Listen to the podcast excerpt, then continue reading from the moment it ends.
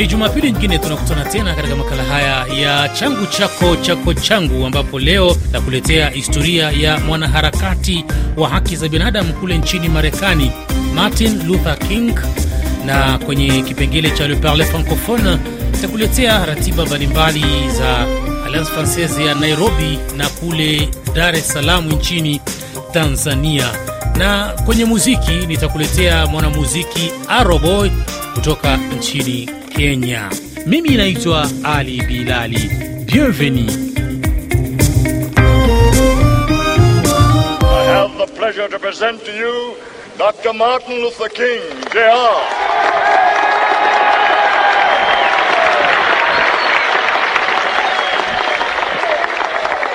I am happy to join with you today Na msikilizaji, kama alivyokujuza katika kipengele hiki cha historia na kuletea historia ya mwanaharakati wa haki za binadamu kule nchini Marekani, Martin Luther King Jr, ambapo nimemkaribisha mwenzangu studio hapa Victor Buso kuzungumzia historia yake. Karibu Victor Buso. Na kushukuru sana, asante sana Ali Bilali. Najua wewe ni mfuasi wa karibu sana wa mwanaharakati huyu Martin Luther King. Hakika nimekuwa nikimfuatilia sana Martin Luther King Jr, harakati zake za kupigania uh, haki kule nchini Marekani, hasa kupiga vita ubaguzi wa rangi kwa muda mrefu. Nakumbuka tukiwa Dar es Salaam ulikuwa unasikiliza sana hotuba zake. Hakika, na kilichonivutia kwake ni kwamba hakuishi muda mrefu sana hapa duniani, lakini kwa kipindi kifupi cha miaka miaka 38 ambayo aliishi, alifanya mambo makubwa sana ambayo ah, mpaka leo Bilali anakumbukwa. Naam, uh, tupe basi historia yake kwa ufupi. Ni nani huyu Martin Luther King?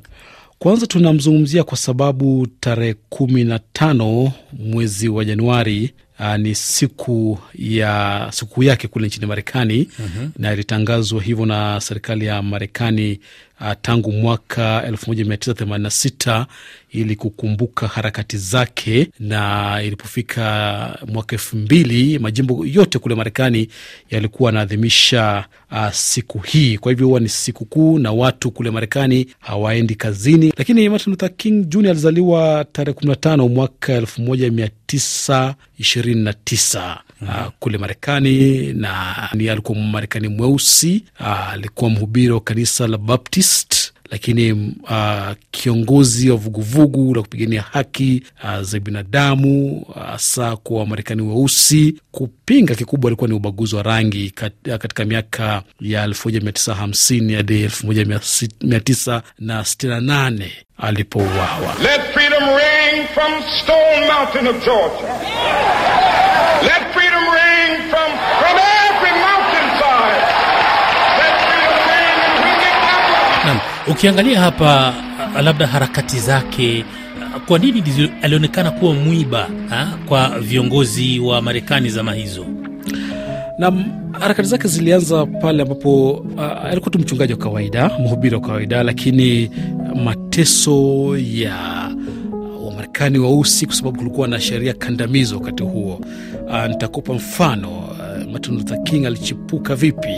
Uh, kulikuwa na mama mmoja alikuwa anaitwa Rosa Parks, aliabiri basi katika uh, mji wa Montgomery katika jimbo la Alabama uh, mwaka 1955.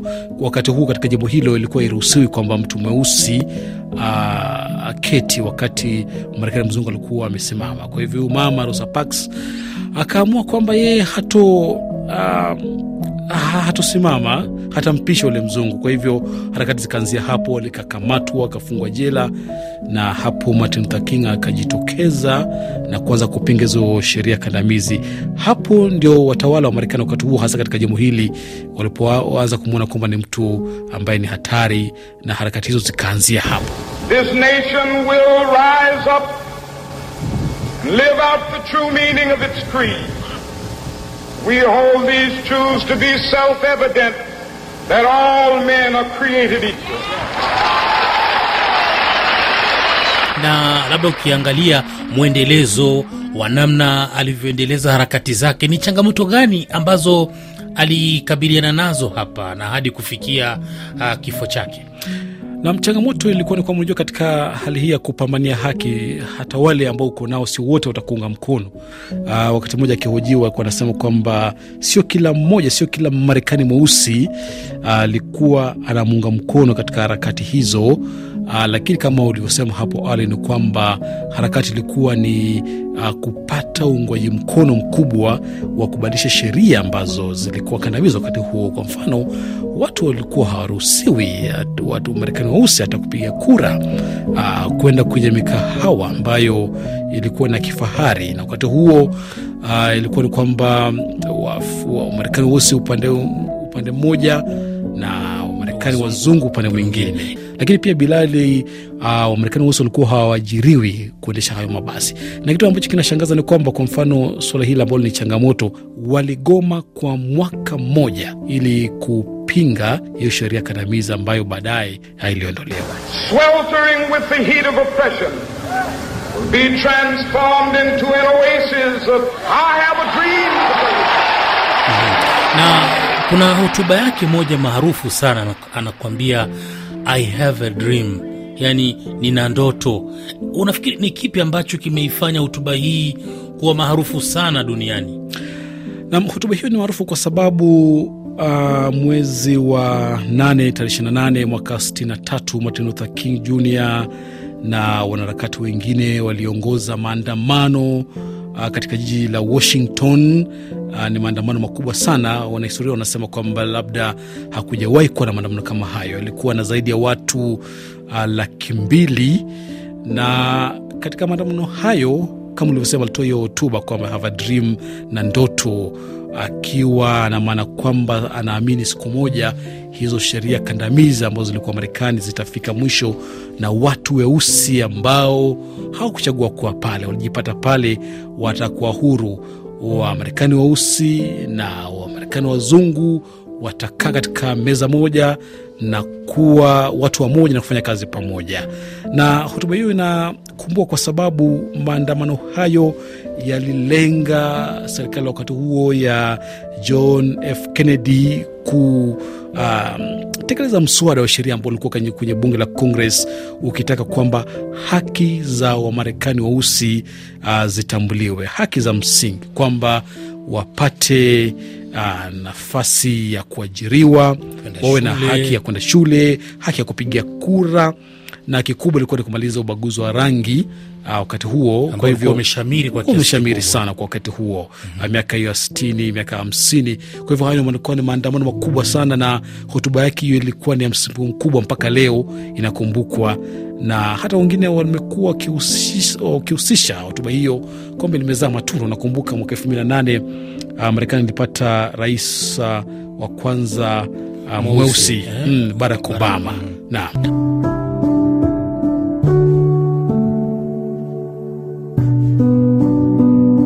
Martin Luther King Jr ambaye tunamzungumzia leo na mwenzangu Victor Abuso. Na sasa tuzungumzie kuhusiana na kifo chake, ilikuwaje? Na Martin Luther King Jr aliuawa kwa kupigwa risasi.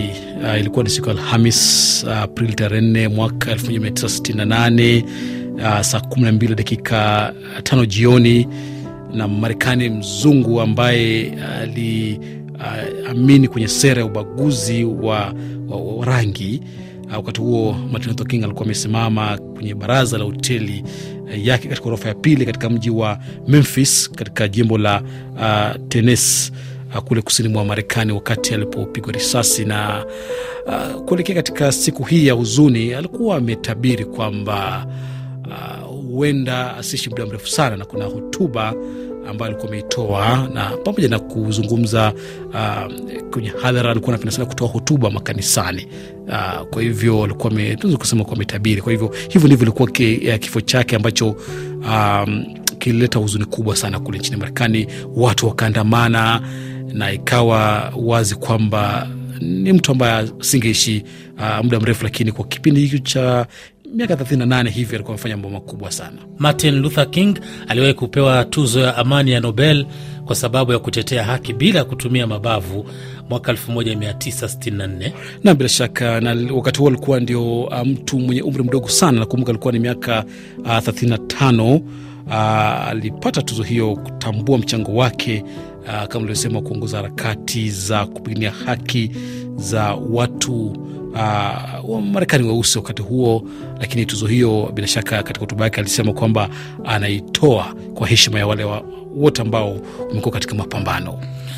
Nam Victor Abuso, ni kushukuru sana kwa kukubali kuwa nami katika makala haya changu chako chako changu. Najua sio rahisi. Nam, nashukuru sana mwenzangu Ali Bilali mara moja moja kushiriki nawe katika makala haya. Shukran sana. As the greatest demonstration for freedom in the history of our nation.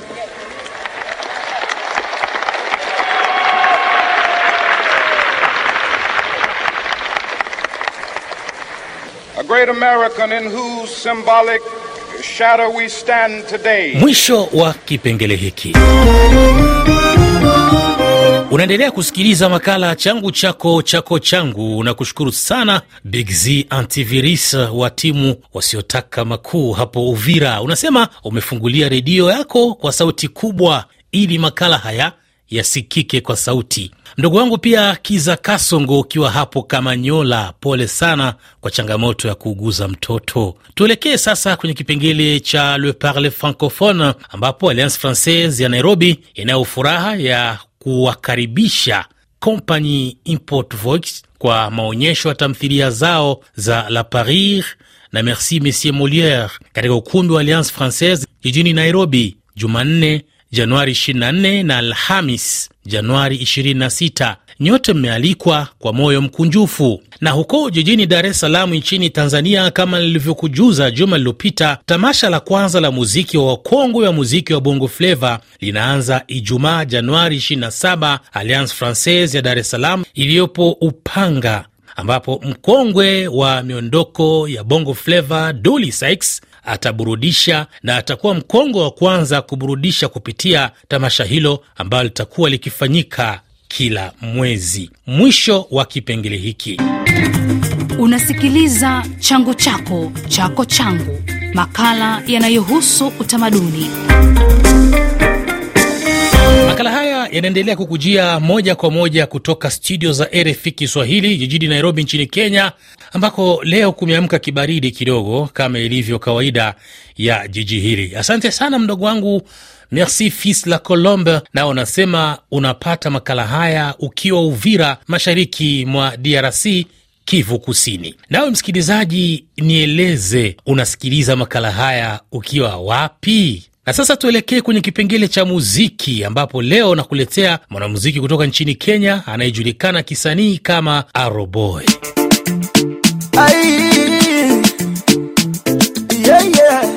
Aroboy jina lake halisi ni Ali Yusuf ambaye alizaliwa Mei 25 mwaka 1993. Alizaliwa na mama raia wa Uganda na baba yake Mkenya.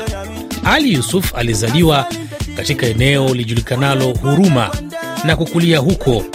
Hata hivyo, alirejea nchini Uganda kwa muda kwa ajili ya masomo. Hii ndiyo sababu ya umahiri wake wa lugha ya Kiganda katika muziki wake. Akiwa shuleni, watu walimpa Ali jina lake la utani Ali Kiwa, ambalo lingekuwa jina lake la kwanza, lakini alibadilisha na kuwa Aroboy kwa sababu alipenda sana wazo la kutumia mishale. Ali Yusufu alikuwa akisikiliza muziki na kuhamasishwa na wanamuziki kama vile Jose Cameleon, Redsan na Eso. Bila shaka ni kutokana na kuvutiwa na ndoto ya kuwa mwanamuziki tangu akiwa bado mdogo.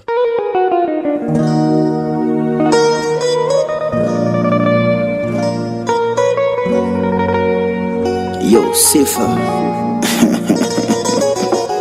you know what time it is. Them call me a robot. get up, get up. I Lagos music. Aroboy alianza kufanya muziki mwaka 2012 kulingana na umri wake, takriban wakati alipomaliza shule ya upili. Alianza katika kundi la Cubic Crew, waliimba nyimbo tatu pamoja kabla Aroboy kuondoka kwenye kundi mwaka 2015 akiwa kama msanii wa pekee kutoka mwaka 2015 Aroboy anasimulia wakati alipoanza kuvutia mashabiki wake, alitoa nyimbo tatu, na kabla tu hajarekodi wimbo wake wa mada, King Kaka alimwendea na kumpa dili la usimamizi katika lebo ya Kaka Empire. Aroboy alijiunga na familia ya Kaka Empire mwaka 2017. Alikuwa pia mwaka huo ambapo alitoa nyimbo zake Digidigi, Mada na Lavaman. Mnamo mwaka 2018 Aroboy alilipua wimbo wake wa Digidigi ambao ulikuwa ukicheza hewani na kupendwa sana na vilabu mbalimbali jijini Nairobi. Aroboy ameendelea kushirikiana na wasanii katika eneo la dancehall kutoka duniani kote kama vile Cecil Mayocum, Voltage, Demarco na wengine wengi.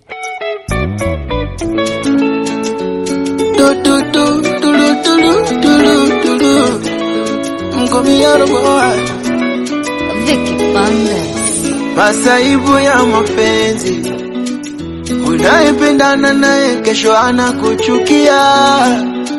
Mm, yule uliyomwenzi anageuka sumu, kisha penzi anakuvunjia. Picha picha zote kwa Insta nafuta Katika mwaka 2019 Aroboy alitangaza kuondoka kwake kutoka katika familia ya Kaka Empire. Ameendelea kuwa miongoni mwa wanamuziki pendwa wa kizazi kipya nchini Kenya. Kwa sasa anatoka na mwanamuziki mwenzie wa kike Nadia Mukami, ambapo amefanikiwa kupata mtoto mmoja. Haya, sikiliza kibao hiki My Life alichomshirikisha mkali wa miondoko ya kufoka nchini Kenya, Khaligraph Jones. Unakuambia My Life. My life is my life. Your life is your life. Wewe mind your own business. Wewe mind your own business.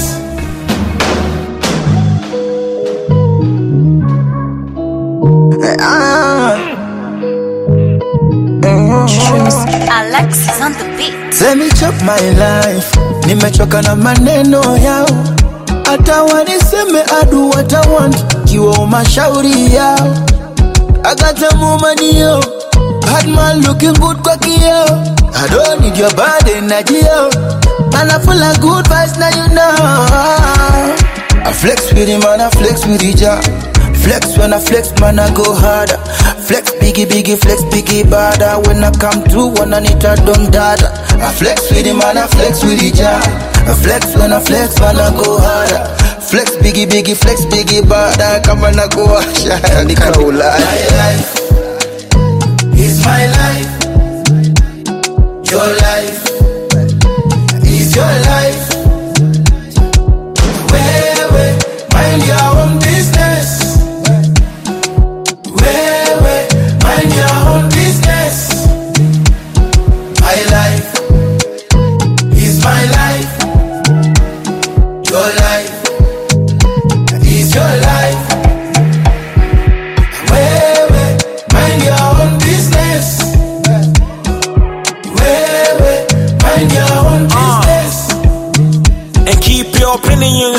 yourself, nigga. This my life. This my life. And you might disagree with some of the things I do, but it's still my life. This my life. Might be wrong or right, This my life. whether you hate it or like it. This my life. Why pretend I'm nice? Naishi maisha vile nataka. I don't care if you like it. This my life. Nakani wash wash do ndo imenitajirisha, pia we wash it.